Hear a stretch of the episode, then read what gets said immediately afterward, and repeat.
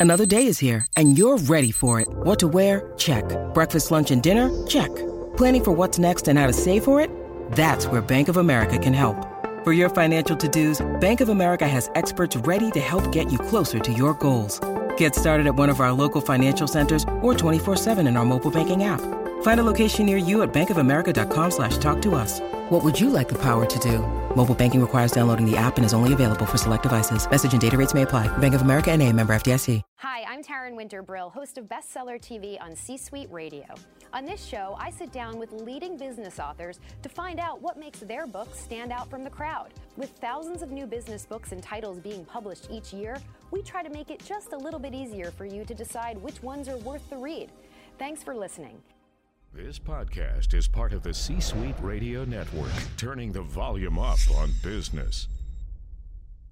Hi, everybody. Welcome to Bestseller TV. I'm Taryn Winter Brill. We're here with Dave Ferguson. He is the author of Boss or Leader Are You Leading for a Living or Living to Lead? It's great to have you with us. It's great to be here. Dave, tell us about the genesis of the book because this is a very specific topic. It's a very specific differentiation.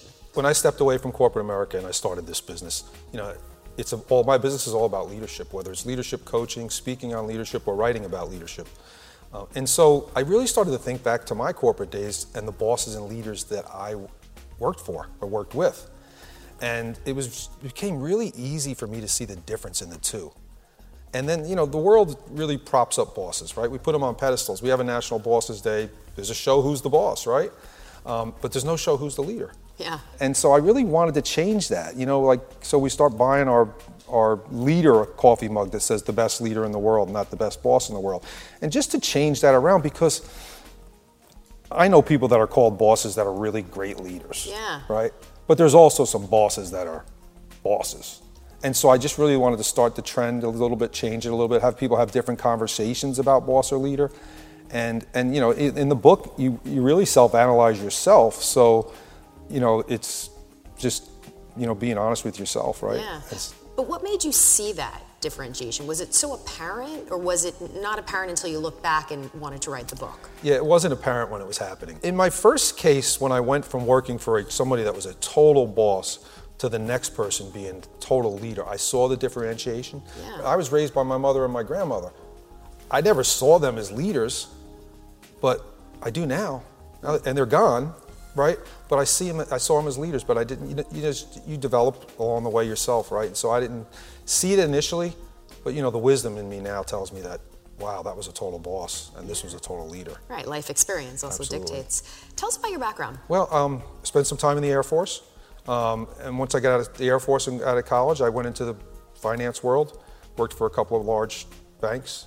Um, I did some, you know, finance work. Did some M and A activity, and, um, and and had a really good opportunity to get out, and um, and and start my own business. So I, I really wanted to be my my own boss. I was going to ask you, is this based on personal experience? Because as I was reading the book and the subject matter, it's very specific. So I thought to myself, this has to be based on his experiences and what you learned along the way and the differentiations you saw. So that said, Dave, based on your finance experience, what is the difference between a boss and a leader, and why is it so important, you know, to see the differences? Well, there's so many differences, but I usually take it, and specifically in the book, I base it on values. Right. Like they value different things. Okay. You know, a boss values different things than a leader does. You know, in essence, leaders values the people more, um, where a boss, by definition, um, is is going to value the productivity more, what they accomplish, the tasks right.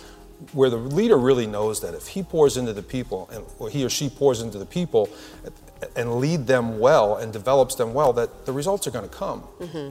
and you see that i see that over and over in organizations when i go in and work with organizations. If, if i can help them make that turn if i can take some bosses and say what if we did it this way? What if you did it this way? and start to, to get them to start looking at people differently Yeah. not the productivity. So if it's not broken, why fix it? Why become a leader if you're a boss who's the bottom line, you're doing great, and you're making a lot of money for the company? Why change things up? Why is it so important? because i you know most people go to work for a paycheck when they're mm-hmm. working for a boss Right. okay how would it feel to go to work really loving the people you worked with and, and yeah producing some great results mm-hmm. but actually wanting to go to work Yeah. because i like, you know the premise of the book is if you're a boss 99% of the people that work with you are coming to work for one reason it's not you Yeah. it's a paycheck but what if they came because they love your leadership for you, it wasn't just about making that great paycheck. At some point, there was a transition of I'm making a lot of money, but I'm not happy to come to work.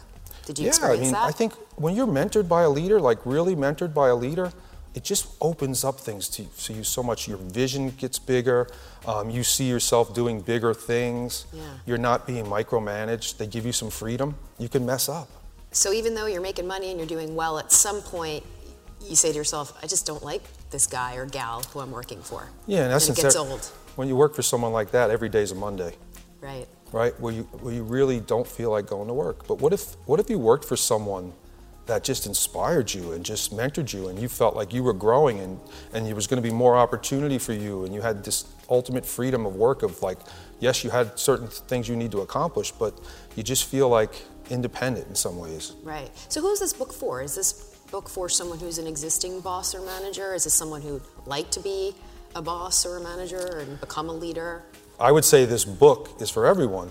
Um, and I wrote it at a fairly low grade level because I wanted to get it into the hands of teens too. So a lot of folks will buy it.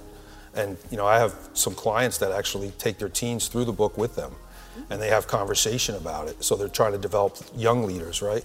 And but really, it is for someone that wants to make the transition. And and I'll go back to the values I talk about in that book. It's it's really um, narrowing down what you what you really value, and and you know, if you value people, then leadership should be your thing. Yeah. And why do you think the book's done so well? A couple of reasons. Um, it's an easy read. I can attest to that, it is. It's also a resource guide. So, in essence, I, I developed the book, and I actually have a workbook that goes with the book too. Uh, I've developed the book so you ask yourself some questions at the end, right? And so, at the end of this book, you have now potentially developed yourself more into a leader if you want to. A lot of teams have bought the book, and so leaders can take their team through the book and develop the team as leaders along the way. Right. You know, in the 16 chapters. So in essence, I have people that buy the book from me and buy the workbook from me, and they'll take 16 weeks with their team and develop their team that way. So they're developing their team. I'm not necessarily coming in and doing it for them. So, Dave, in your opinion, who's doing this right? Who's a great leader that inspires you? Jack Welch always inspired me as a leader. My style was more like his.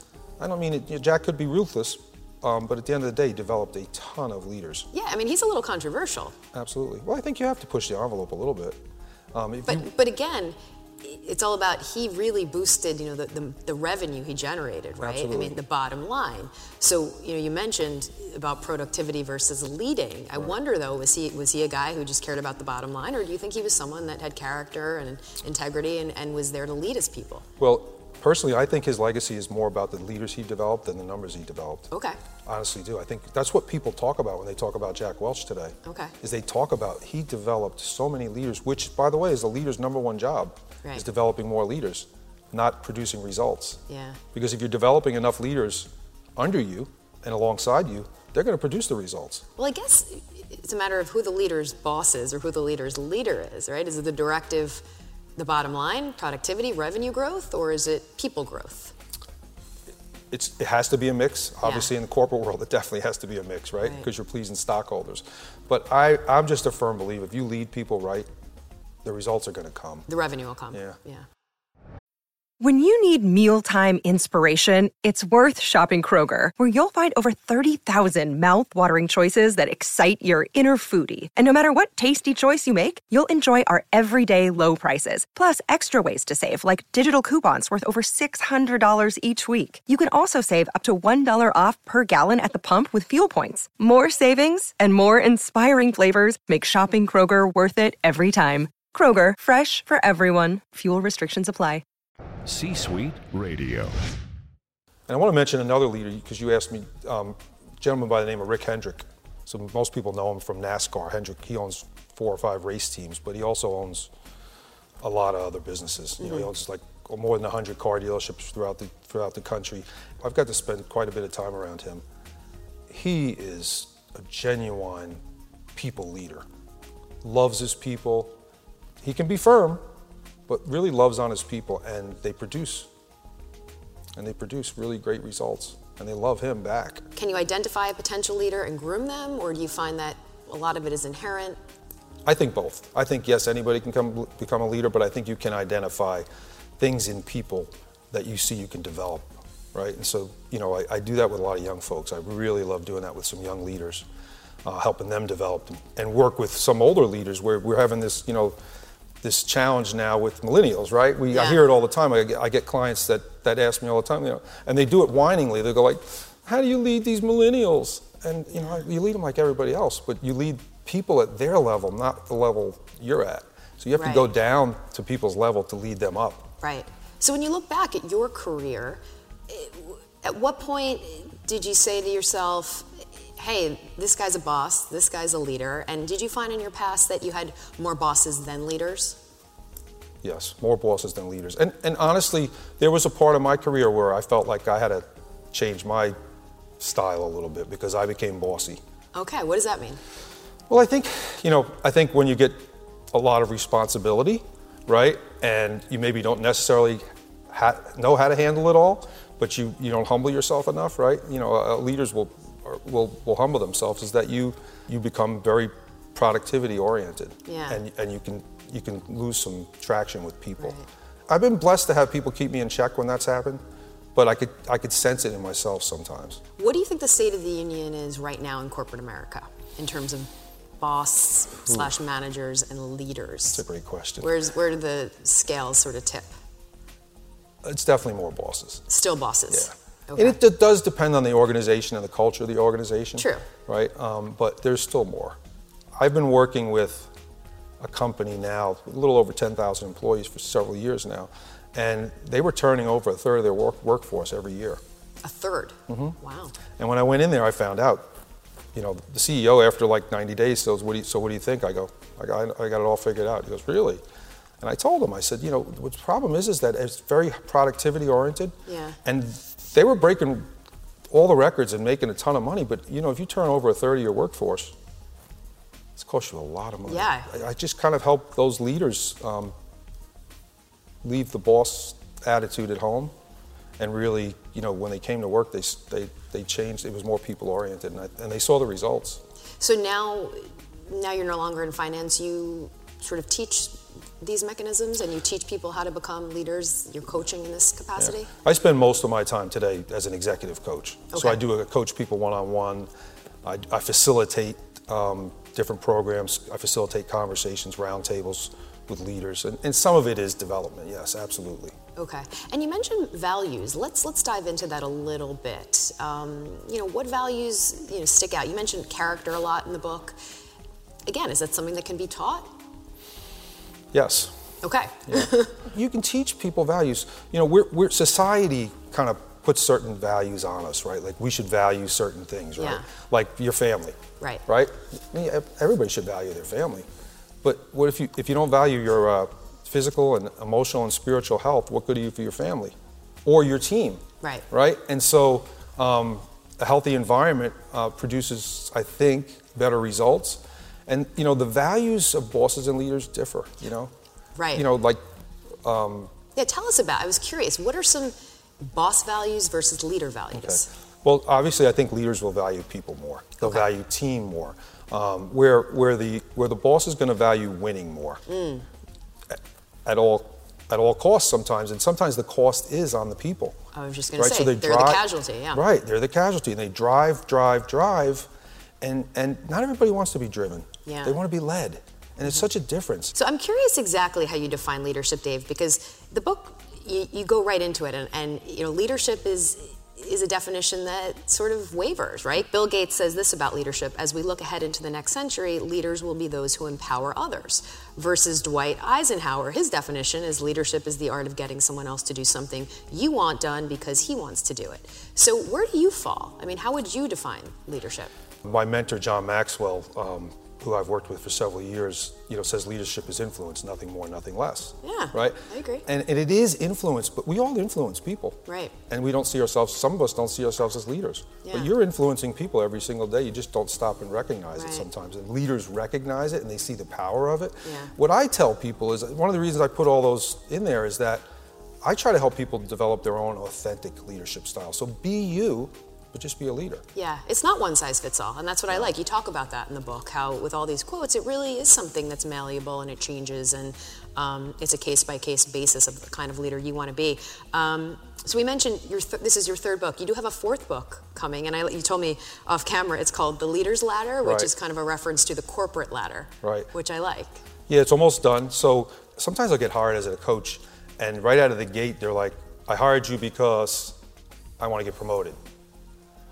And I'll go, well, let's back up a little bit, you know. And, and so I'll test their leadership skills a little bit. And so what I have found out is that the reason they're being held back is they're not producing leaders their own. They're not producing someone to take their seat. And in essence, so I said, look, if, if, if, if you climb my leader's ladder, you can have anything you want, not just in business, in life, because leadership's just not what you do Yeah. at work, right? It's like my name of my company is Living to Lead. Right. Right. You just don't go to work to lead. You should make it your lifestyle. Yeah, but then that gets into the idea of people might be threatened to groom someone who could, a younger version of themselves who could take over and mm. knock them out for a lower salary. So there is that fear. Well, that's someone with a scarcity mindset. Right, Right. right, So, yeah. Which is not, a, you know, not going to be a leader. Well, Dave, congratulations. The book is terrific, and we look forward to the next one. Thank you. All right. If you'd like more information on the book, just check out our website, csuitebookclub.com, c-suitebookclub.com. I'm Taryn Winter Brill. Thanks for watching. We'll see you next time right here on Bestseller TV. Like what you just heard? Visit c-suiteradio.com. C-Suite Radio, turning the volume up on business. This podcast is a part of the C-Suite Radio Network. For more top business podcasts, visit c-suiteradio.com.